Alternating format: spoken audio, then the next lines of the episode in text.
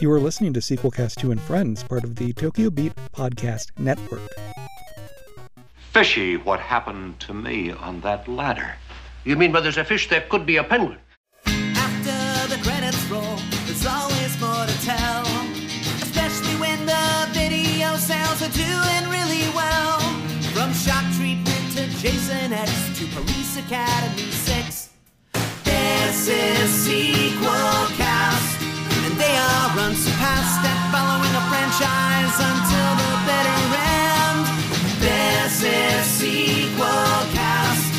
And your have asked that I inform you that the show will now begin.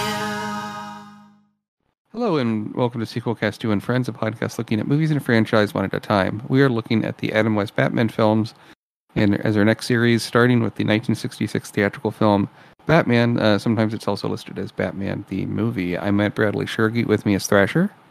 On land you may command, but at sea it is me. Damn it. Um, it's doing it again, but let's just keep going from where we left off. It's better than last time, but um, I wonder. I might just have to go back to Skype in the future, but hmm, okay. Let's just keep on going. So, Thrasher, what was your rant about? Oh no, just that uh, that Bat- the 1966 Batman series. It's so hard and so overwhelmingly popular that the expectation going forward, which really lasted until the 80s, was oh, well, all superhero media must be like this. Um, and the side effect of that is that uh, DC Comics and by extension Warner Brothers are both deeply ashamed of that fact.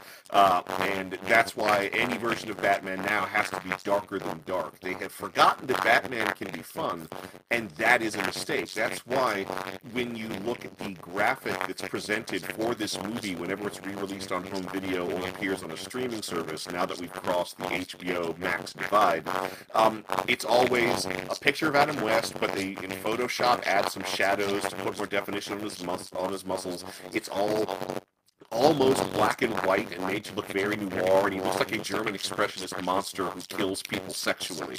Uh, because they don't want you to know that Batman is colorful.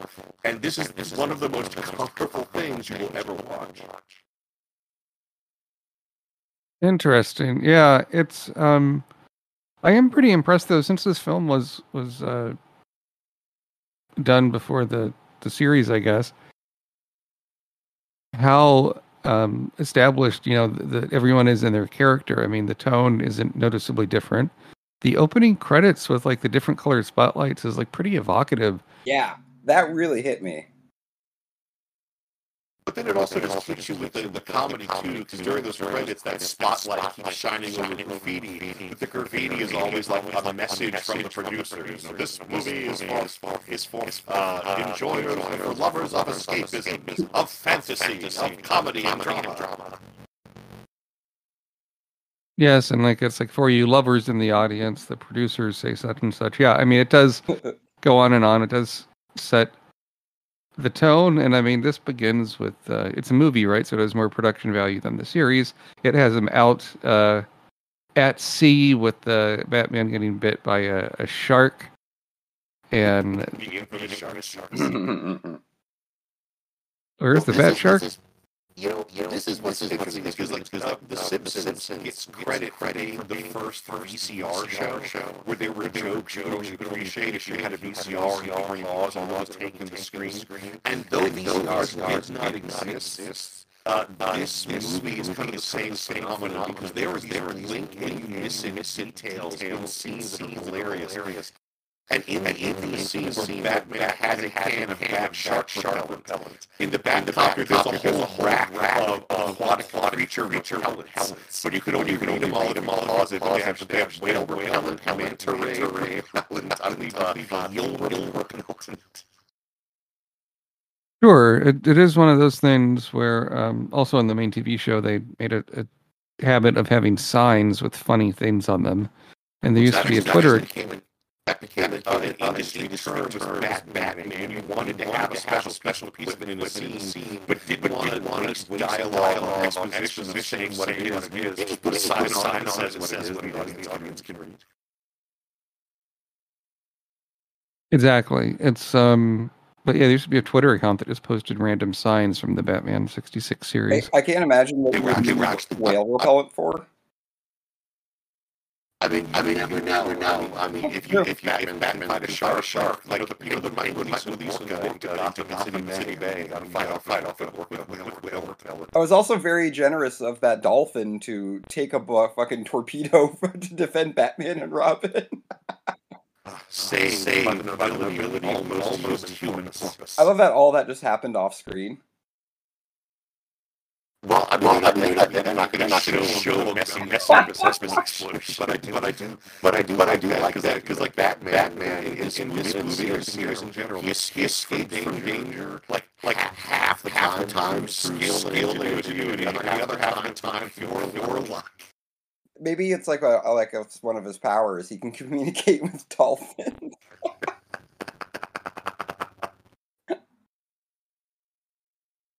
Yeah, it could be certainly that is one of those things you don't um expect. And yet I think uh and I, I don't know, I think overall like the pacing of this movie could use some work. I don't know if it feels like a movie as much despite the fact you have sort of more epic set pieces.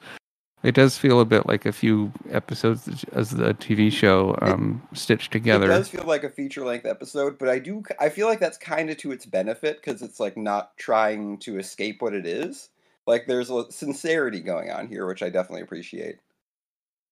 Yeah, and the tone yeah. is the same as the show too. It doesn't feel notably different. People wouldn't walk in here and feel bamboozled.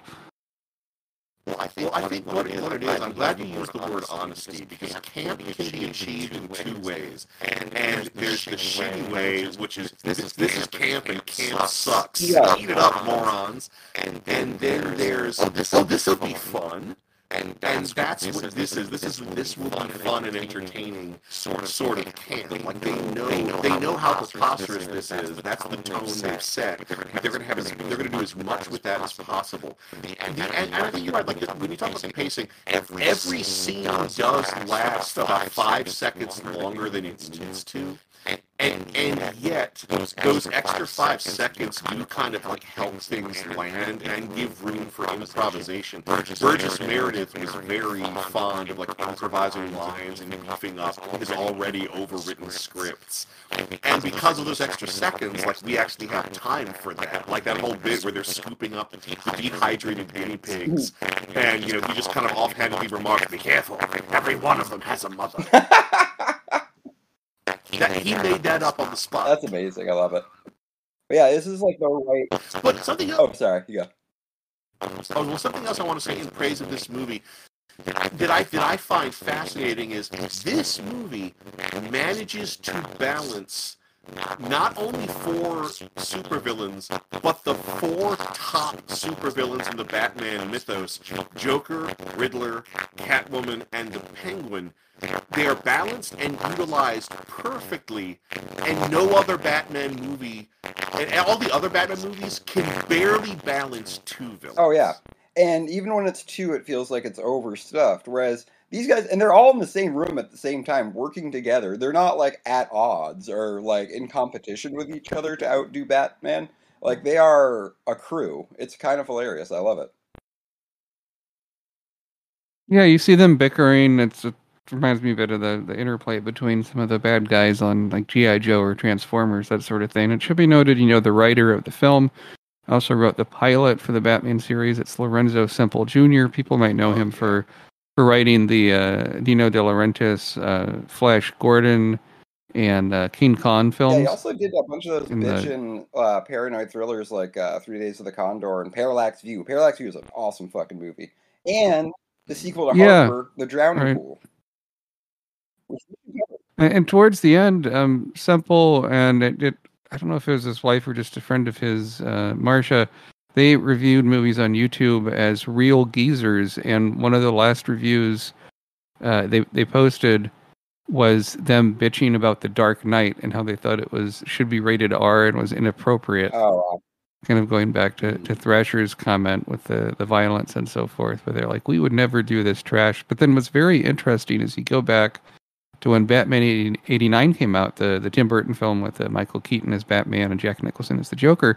And there was a some TV special where they talked to. Uh, I don't remember if Adam West was on it, but it was certainly uh, the Riddler and um, you know, it was Frank Gorshin, Cesar Romero, and uh, Burgess Meredith, and they were complaining about how dark and inappropriate the Batman '89 Oh, wow. film was.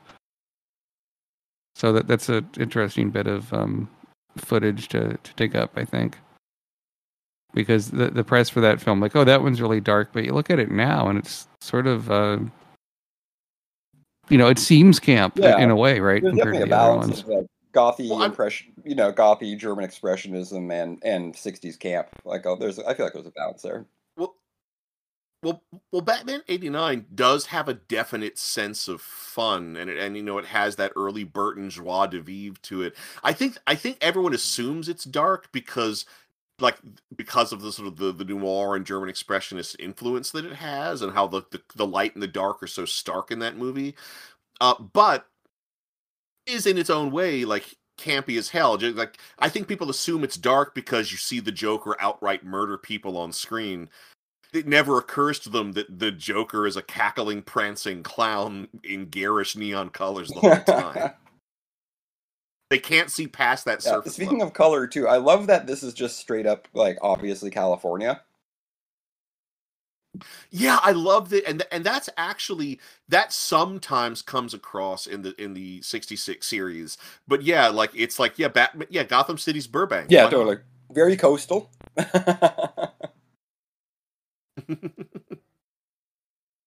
Definitely, it's not something you. You know, it's quite sunny. It, I, you know, that ocean stuff in the beginning reminds me. You had an episode in season three of Batman where it's the Joker surfing and stuff like that. oh my god. so, you did have some episodes where, where where they go outside and there's water and so forth, but not. Uh, again, I, it's worth mentioning. Just you know, the scope of this is bigger. The sets seem a bit bigger. The director of this, Leslie H. Martinson, also directed a few episodes of the uh, from the first season uh, that happened to be Penguin focused. And he has a, a huge uh, filmography. He did Misadventures of Sheriff Lobo, Airwolf. Uh, he he directed four episodes of Small Wonder with Vicky the Robot. If anyone remembers that. Uh, a- an interesting thing worth seeking out if you're kind of a DC on the small screen completist. He directed the pilot, so Batman almost launched kind of a television DC universe. The only one that ever really got off the ground was the Green Hornet uh, uh, live action series. But there was uh, the third series they tried to get off the ground was Wonder Woman. And so he directed the pilot, Wonder Woman Who's Afraid of Diana Prince. This is not a good pilot. It's also barely a pilot. I think it only runs about eight minutes. Um, and the premise for this Wonder Woman series is truly bizarre. Uh, so it's Wonder Woman, and she's a professional woman and a superhero living in Washington, D.C. But her roommate is her mother hen clucking immortal witch mother. What? And most of this pilot is Wonder Woman transforming into her costume and preening in front of a mirror so that you can see that, so that the, the men in the audience can see that costume from all angles at once. it's a it's a weird bit of what could have been. That is very strange. Although interestingly enough, her transformation is basically the transformation that Lynda Carter would do, uh, much uh, like a There's a, decade there's a later. very, uh, Is this the one where she's blonde, or is that a different pilot? She's I that's a different pilot. This Okay. one she she she doesn't have the iconic black hair. But I think it's more like I think it's chestnut. If I remember correctly, it's been a while since I've watched it, but it is it, it is floating around online.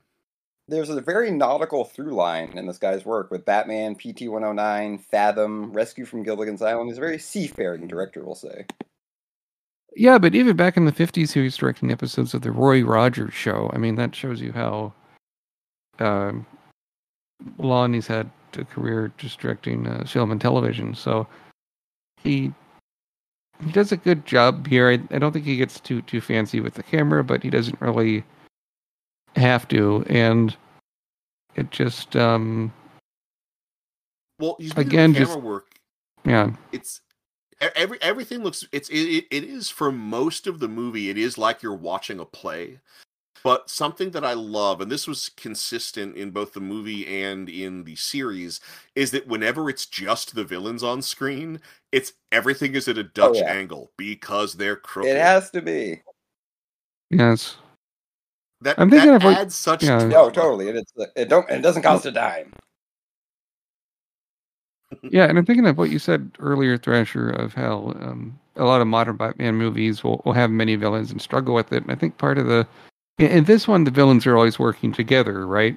So it's always scenes with all of them. And in um, other Batman films, the villains they seem to think they have to have a story arc, a beginning, middle, and, and an end. And instead, it feels very episodic where oh batman takes out bad guy one and then he takes out bad guy two and then oh you have this to have this dramatic scene with uh, bad guy three and back to bad guy one and you feel kind of yanked around and it doesn't feel cohesive as a as a piece as a whole instead it feels more like a video game where oh there's this boss at the end of uh, this le- this location and there's a different boss Yeah. later on at the the headquarters also too like with the other And- bat iterations is that if you're gonna play it so dark and sober, then you have to make the the villains all the more villainous and therefore, like you said, they need to have their stupid arc and backstory and everything. Whereas here it's the Riddler's the Riddler because he's the Riddler.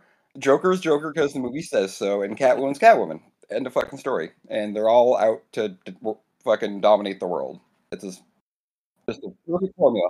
Yeah, I, I really do. I really do love that. That that that is the master plan. They're going to kidnap a. They call it United World, Yeah. but it's the United Nations. They're going to kidnap the United Nations Security Council and hold hold Yeah. the world hostage, essentially, which is great. And it's and it is all about money. They don't have some weird political agenda. It's just no, no. We want a ridiculous Yeah. amount of money. I also love that over their the meeting space looks like like the banquet And I room love to like the airport Marriott. Oh, oh, yeah, and I love that that you know their hideout is in that dive Yes. bar where anytime they go to the dive bar, it's the same group of people brawling, the same couple making out, and the same two women. Yeah, the women in the chicken. foreground that don't flee when he's coming through with the bomb.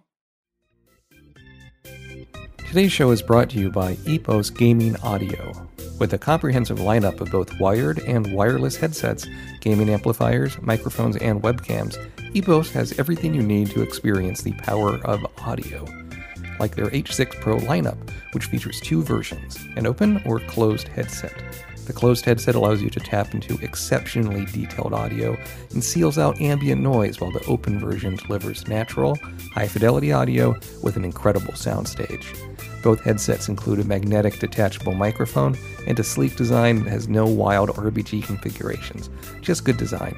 Listeners can save 15% by visiting www.eposaudio.com slash gaming and entering code EPOSFriends15 at checkout. In today's age, you need a podcast you can trust. That's why you need Hair of the Dogcast, entertaining and well informed discussions on both video games and beer. Meet our local podcast team Dylan, I'm out here on the street, Brad, and everyone's clamoring for better podcasts. our new rookie correspondent, Tyler. I play The Witcher. And I'm Brad, and I'm slowly learning to hate myself and video games. and Dylan's reporting to us live from Kingdom Hearts 3. There's a lot of frozen here. Too much frozen. Hair of the Dogcast is a podcast you can trust on your favorite podcast app every Wednesday or whenever I decide to post it. Only on the Tokyo Beat Podcast Network. Oh yeah, and that okay. We got to talk about that Yeah. legendary scene because when it's difficult to describe this movie because there, there is enough plot in this movie for three movies. Right.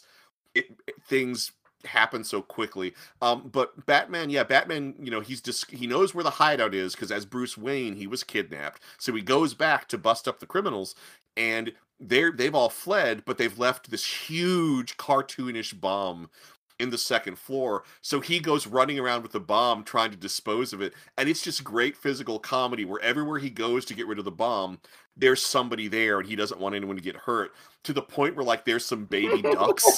so he doesn't want to get rid of it Somebody there. get rid of a bomb. And there's a yeah, and yeah, that great quote, and endlessly quotable. And there's that Salvation Army band that keeps walking through the scene. And after they set and and what's great is is that like individually he does bump into the Salvation Army band twice. He bumps into the woman with the berry, ba- uh, baby carriage twice. He runs into I think it's like a person walking a dog twice. And what I absolutely love is at the height of this scene with him running around on the bomb, he runs into them all again in succession. and he just keeps zigzagging. It's one of those things where like if you do it once or twice, it's not funny, but when you do it like four, five, six, seven, eight times, it becomes hilarious. It's like Sideshow Bob stepping on the rakes. It, it's the it's the comedy of persistence. Exactly. It's great.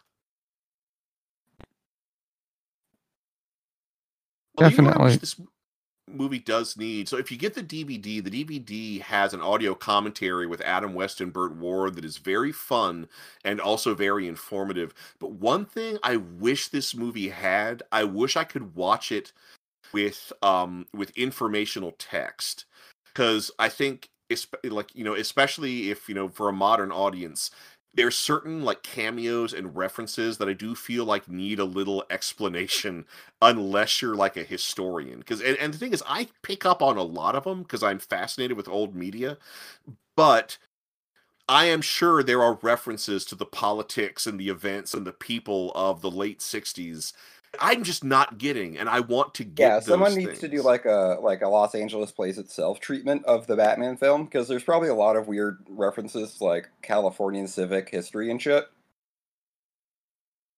Gotham Yeah, City exactly. plays itself. but like like like a prime a prime example because we do see the United World Security Council and you can clearly tell what nation everyone's from because they've got their like their like nameplates with the member nation. And yet they're dressed so specifically I assume they are supposed to look like a foreign dignitary that that a person from the 60s could Oh yeah, yeah. Of course, like the guy from like you know Africa has to have like the dashiki and the cap and everything, and you know the Soviet guy needs to have all the fucking war medals and stuff like that. You know, it needs to be the hyperbolic, exaggerated version of all these nations.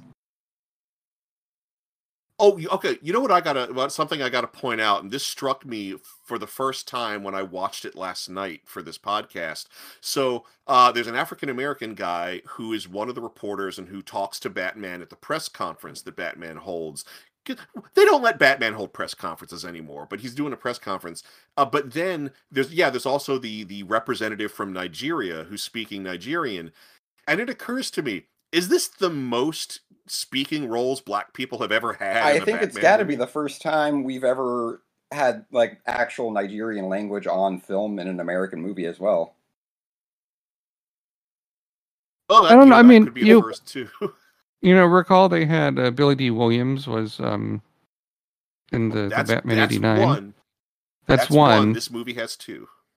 right? And you had um I think some uh, African uh, American gangsters in The Dark Knight, perhaps. But you're right; it's um not a whole lot of people of color in in the Batman films, and um, while other series have done a good job about that, weirdly, Batman has not. And I'm not quite sure why that. Oh, all right, I take that back. Isn't um oh in the new one isn't it uh Gordon Uh, Jeffrey Wright, right? Commissioner Gordon? Yeah, Jeffrey oh, Wright. Yeah. So so, So there's it's that. one as We're- well. We're. Right, but you're right. Not not not a very. Regardless, yeah, not um not the most diverse cast, but yeah, I think overall, I'd I'd recommend this movie. You can watch it without seeing the show. If you do watch the show beforehand, I think you'll kind of get more of a heads up on what the tone is. But this one is worth seeking out. As of this recording, it is streaming on uh, Max, which they just renamed very- very HBO Max title. as. I, I believe it's also on Tubi as well. Yes, yeah, it's So often on Tubi Tubi. will That's a good reference. Tubi. Um, It- Thrasher, would you recommend? I, I absolutely would recommend. I mean, this this is a fun movie, and like it's also a great way to introduce Batman in the Rogues Gallery to to, to like little kids. Uh, and you know, who knows? Maybe they'll turn against it when they see a darker, grittier Batman movie, like a lot of like a lot of fools did. Uh, but I mean, this is just so fun, and like you can and you can also like watch it with a crowd and like have a great communal experience, kind of like Yeah. riffing on the movie and you know pointing weird things out. I I do have a question for you two though. i- i- assuming you've seen enough of the original series, so uh, as Adam West pointed out on the on uh, the Simpsons, there's only one true Catwoman, and her name is Lee Meriwether or Julie Newmar or Eartha Kitt. Um, so this is Lee Meriwether's only uh, a this is Lee Meriwether's only live action appearance as Catwoman. What do you think of her compared to uh, uh, Eartha Kitt and Julie Newmar? I Earth to me, Catwoman is Eartha Kitt. Like if you say Catwoman, that's who I think of, like right out the bat. Yeah, Eartha Kitt I prefer as well. I think um, Lee Meriwether is is okay. You know, there's kind of like a, a regal nature to the way she um she plays the character, but she just doesn't.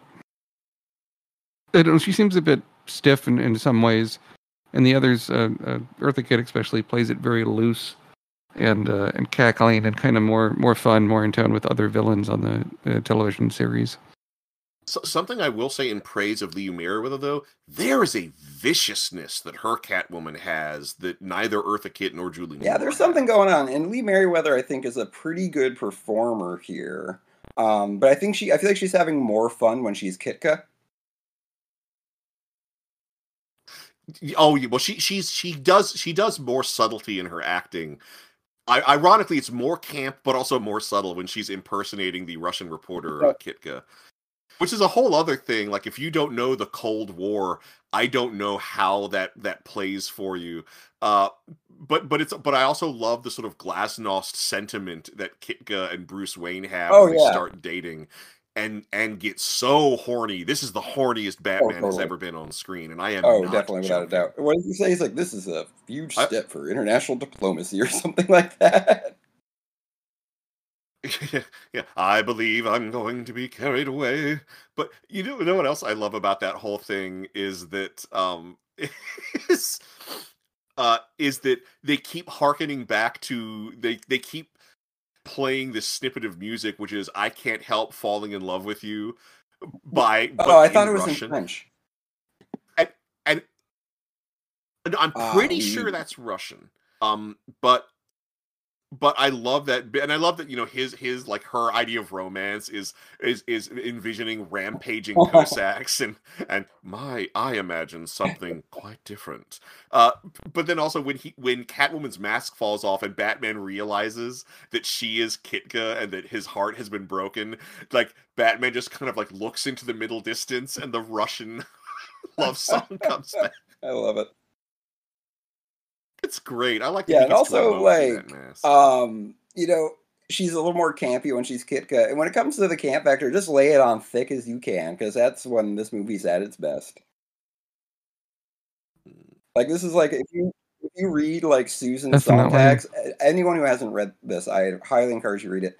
If you're interested in cultural criticism and the arts in general, uh, read um, Susan Sontag's thoughts on camp. It's like the Camp Manifesto. If you thought you understood camp and you haven't read this, then yeah, I thought I knew Camp Man, and then this like blew me out of the water. Um, I would highly recommend, and it's everywhere. It's like public domain. It's uh, it'll definitely uh, improve your lensing of the original Batman.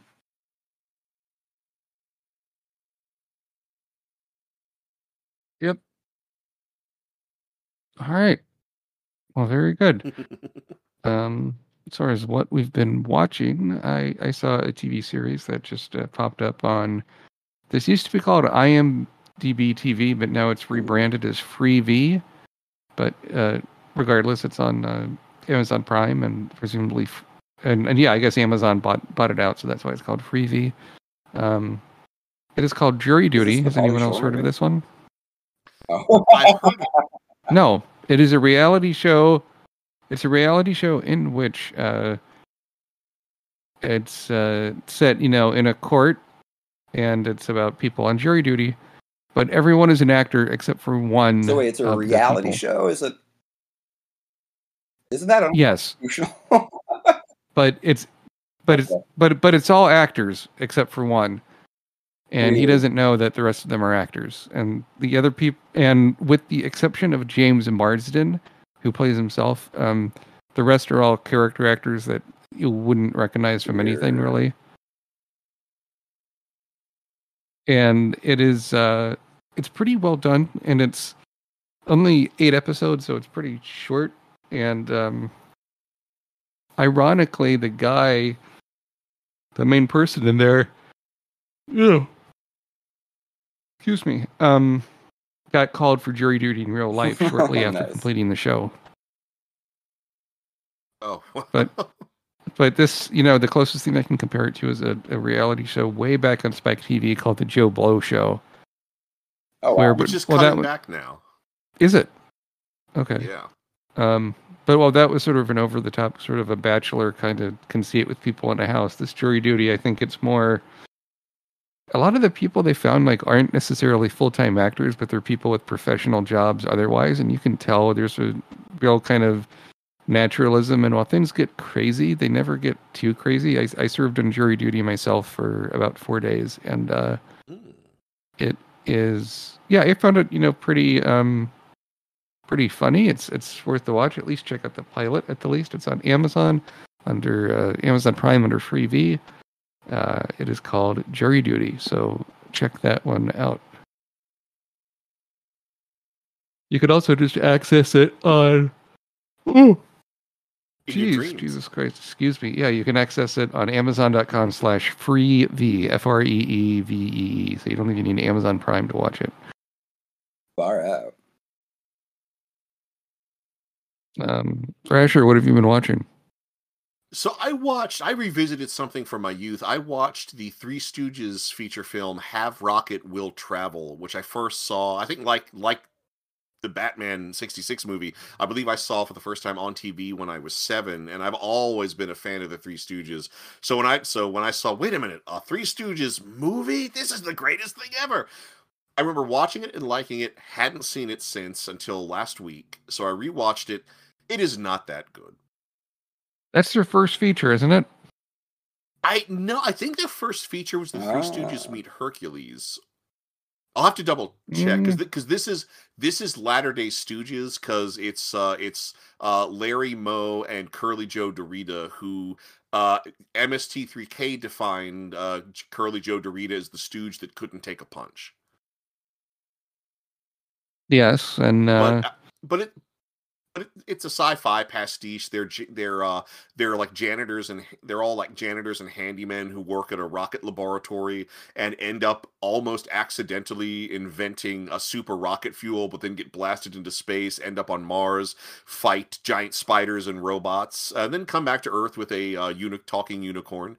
Um, when they're just allowed to do stooges shtick, like when they're doing the janitors and handyman stuff, it is really good. When they have to do the sci-fi stuff, like bumbling around on Mars, it gets really uninteresting. And I realize I shouldn't expect a lot of good science fiction from this, but the science fiction elements are really slapdash to like to like the point where like the robot that rules Mars sends like this magic this flying car to pick them up, but then after they get into the car, it just teleports them to its base on Mars. So why did it need to send a car when it could just teleport them? And like there's a lot of stuff like that of well wait a minute, if you had this power, why did you use these three other powers? um though the one thing that did jump out at me so uh voice actor Dal McKennon is the voice of the unicorn uh and here also known as Dallas McKennon. He has a long voice acting history. He did a lot of radio. He did a lot of animation. He was the animation voice for archie andrews for many many years from archie comics. He uh he was also the voice of uh, the original voice of Zeke, the country bear, in the Country Bears attraction. He's a voice in the Haunted Mansion. He also he's got a lot of video game credits, but he's not actually in those any of those video games. He apparently recorded a stock laughter sound effect that has shown up in eight different video games, including Hmm. Darkstalkers 3. well, that's bizarre because that's a fighting game. Okay, Oh, and he was the voice of Gumby. I love uh, Gumby. late in the, the, stop motion claymation one. Ah, bitchin'. Yep. yeah, not the Eddie Murphy one, I guess. That's the other one, right? Not Gumby, damn it. Uh, Gummy Which, Gambit. uh, Yeah. which in the 80s there was a late 80s revival of Gumby, and they actually acknowledged that. There's a Gumby short where he's going to like a Halloween party, and there's a montage of him trying on different costumes. And one of the costumes is Gumby in the outfit from Eddie Murphy's Raw, and then he also has an Eddie Murphy mask That's on his awesome. face. So yeah, Wow. the creator of Gumby, Art Clokey, the creator of Gumby, he was actually flattered by that. He thought that was really that was really fun. That the the idea of, of Eddie Murphy as this washed up showbiz Gumby who's just angry and all the time. That's nice. You never, um, you know, sometimes you get the original creators get a bit prickly with their creations, but that's, it's always a better look if you're like, oh, that's cool. I'm just glad people are still watching it. You know, that attitude is uh, always. Um, I woke Alex, up what have you the been other watching? day and I was overwhelmed with the urge to watch Ken Russell's 1969 film "Women in Love." That's that's what like that's the kind of life I lead. I guess I wake up and I'm just ready to watch a Ken Russell movie. I think is a great way to live. I'm very happy with my life. Um, have either of you seen this? It's a it's a fantastic film. No. Ken Russell. It's a little restrained, I would say. It's a period piece about uh, a quartet of of um, I guess people of relative privilege um, coming of age in this kind of uh, free spirited, philosophical, educated way, but they're it's a very like you know quasi erotic um, I guess love story slash coming of age story. But there's a weird undercurrent of like the 1920s like um, like English coal mining labor stuff. And um, funny bit of trivia I got striked by Facebook because I posted that I was watching this and I po- uploaded a picture uh, the poster the film poster. And at one point a pivotal plot point is um Oliver yes. Reed and Alan Bates' characters wrestle naked like old Olympians you know? And like the poster shows like an image of them grappling and you see like part of like Oliver Reed's butt and it got taken down as like a like a lewd community violation guideline thing. And I was like, "Are you are you fucking kidding me?" It's it's, art sci-fi. butt too. You don't see It's- any it's crack. fucking art. It's a it's a British art film from Yeah, 1969. Like, so if I posted like Michelangelo's David, would I get fucking boned for that? Like, come on, Facebook. Honestly, That's yeah. a worthy So I'm also experiment, afraid of that honestly. post Michelangelo's thing, yeah. David. I mean, people have. Yeah, I'm uh, speaking of you know things that would get banned from Facebook. Did you see at the Cannes Film Festival Oh they God, premiered really? Caligula: The Ultimate Cut? Really? Yeah, so I mean, there's there's more cuts of Holy Caligula shit. than Oliver Stone's Alexander. It seems like there's um, quite a lot of different versions out there, different releases, and uh, in America, it's uh, very expensive to um, let's say legitimately get the uh, original uncut version. But this ultimate cut has some footage that I don't think has been seen even since the premiere. It's been uh, so whether I hope we get a good box set release out of all this with all the different versions, but we'll just have to see. There, there's a very good. Um, I think the UK version in particular is the most least fiddled with version. That's uh, called uh, the Imperial Edition of Caligula, but that there's an ultimate cut that was presented in uh, in Cannes under the Cannes Classic banner. I think is very There's a couple uh, of amusing. Caligula knockoff movies that And came the out in set- Italy shortly afterwards. Yeah, Oh Yes. yeah. Yeah, there's a few of those. Um, I think Yeah, one was uh, even called Caligula, Caligula, in, 2 or uh, something Messalina ridiculous. and Caligula: The Untold Story.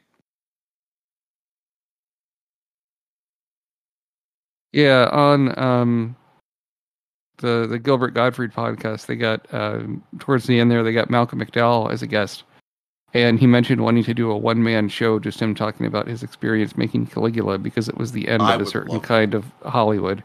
And he mentions uh, Peter O'Toole is uh, is in the film, right? And uh, at the time, Peter O'Toole would, would say, "Oh, this is such a great film," and then after it came out that it didn't make that much money, he just proceeded to like badmouth it in the you press. the why? like, what a terrible picture. But- Isn't that Peter O'Toole's MO though? You know, like the reason why Caligula Uh, yeah. kinda came into like form is because um, Roman Polanski did a film adaptation of Macbeth in, in the early '70s, '71, and um, what happened? Yeah, so Playboy produced it, and Oh, it's like you know, Playboy very was producing classy, that, very right? regal, very like you know violent, dark. It's Macbeth, so obviously it's violent and dark. Mhm. Um, and basically fucking um, uh, Hustler um was basically like, oh yeah, well, if yeah, if Playboy's gonna make a fucking Bob you know Guccione. a period violent, a, a, you know, a violent period film, we're gonna do our own grand violent epic, you know, fucking movie, but instead, you know, they didn't make a classy Shakespeare adaptation; they made fucking Caligula. so it's like the competitive answer to a classy Playboy production is a trashy Hustler production, which is pretty consistent with each mo. And, me- and meanwhile, uh, Larry Flynt from Hustler just shot some Super 8 footage of, of, of two people boning. Right. It's um you know, I, I hope that that gets a triple A or triple X release as it were, this Ultimate Cut of Caligula.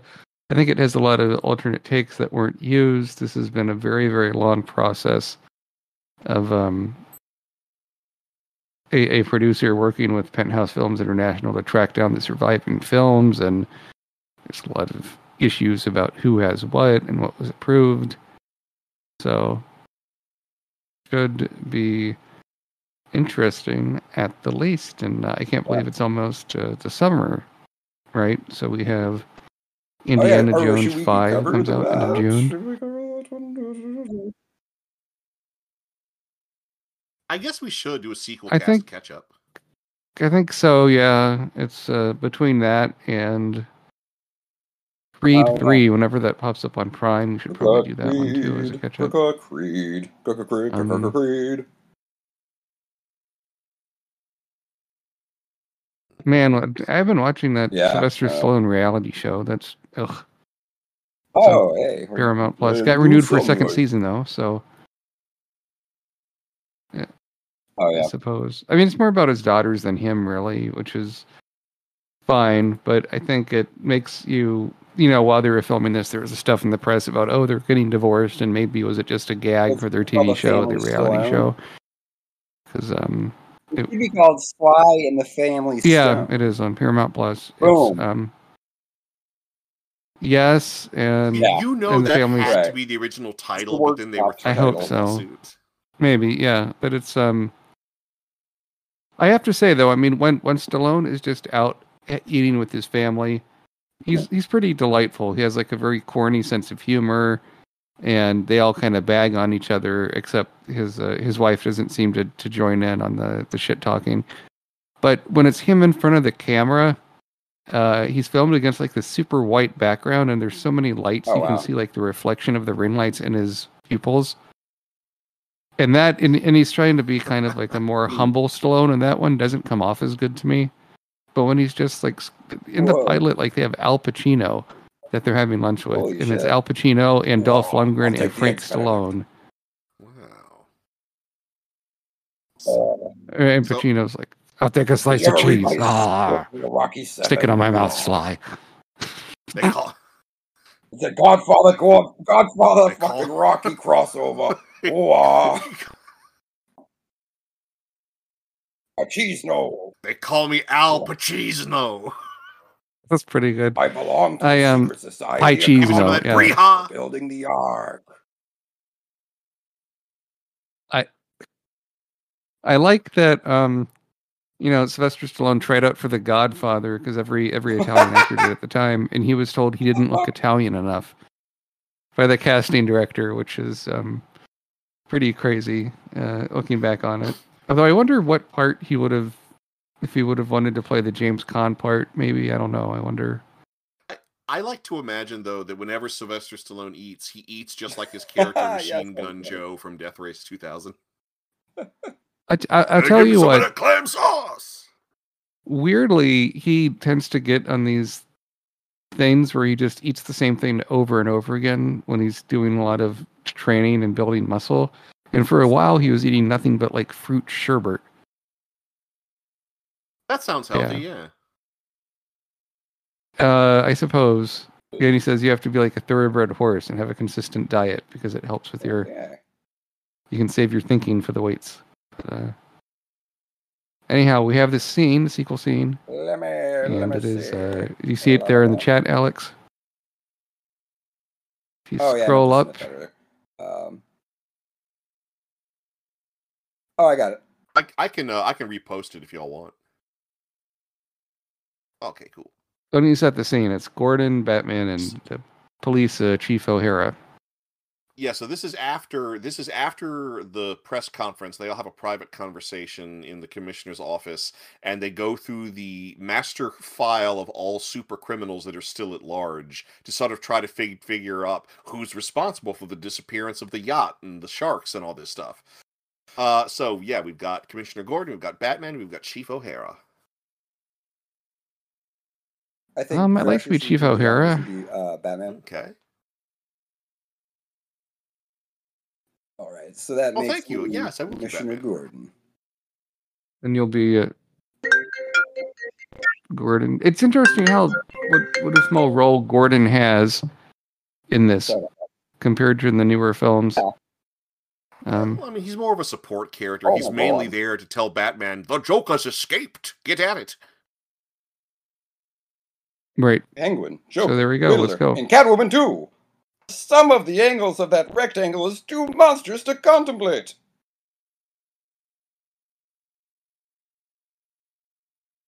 We've been given the plainest warning. They're working together to take over. Take over what, Batman? Gotham City. Any The two of them Oh, would sorry. try that. The whole con. Shit. do you want to do this over? No. the whole Okay, we'll take it from? Commissioner Gordon's line. If it were three of them, I would say yes. But four? Their minimum objective must be Dun dun dun. the entire world. There we go. So, so next week we'll be watching the first of two uh, animated features that had a brief, like one day, uh, Fathom event theatrical release called I think it's Batman: The Cape Crus- Return of the Cape Oh, Return Crusaders. of the Cape Crusader. Return of the Cape Crusaders. So, it is um, you know Batman sixty six style certainly with the the animation, but you have Adam West and Burt Ward.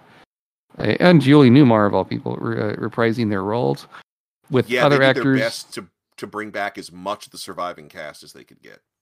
Yeah, and other actors I think do a, a pretty decent um, stand like. Uh, what am I saying? Sound likes. So you want to go nuts? Let's get nuts. Yeah. oh yeah, that's right. The Flash. When someone I had a, I don't even think it was a joke, but they said their dad was asking, "What's the new Batman movie?" And the the son responds, "The Flash." Eh, Sort of. I don't know. my, my enthusiasm for that movie that has been dead for like a scumbag? year and a half. So it's been delayed Isn't for the actor who plays the Flash like a huge scumbag? what? Um, They- it appears that way. There's a lot of for a while. Like, he was like It's- tweeting. yeah, You'll it's- never get me. what the fuck? yes, they, Yeah, this guy's a real number. that's right. Yeah, it's yeah, it's it's out it's outside of the scope of the show, but but, but yeah, they they have problems. there's there's grooming stuff going on with younger people. There allegedly there's Once again, outside of Yes, the scope of the show. outside I don't the wanna scope. bring- okay. I no, don't want fair, to fair enough. Our audience down with all the horrific accusations that are surrounding the star of that film. Okay, I'll cut that out then. But um, yeah, I yeah I don't know. Okay, We, we should sign off. yeah, sign off for Sequelcast. For Sequelcast too. this is Mat This is Batman. and this is Thrasher. Same. A quote from Edgar Allan Poe for one who's about to enter paradise. "Rah, rah, rah, rah, rah."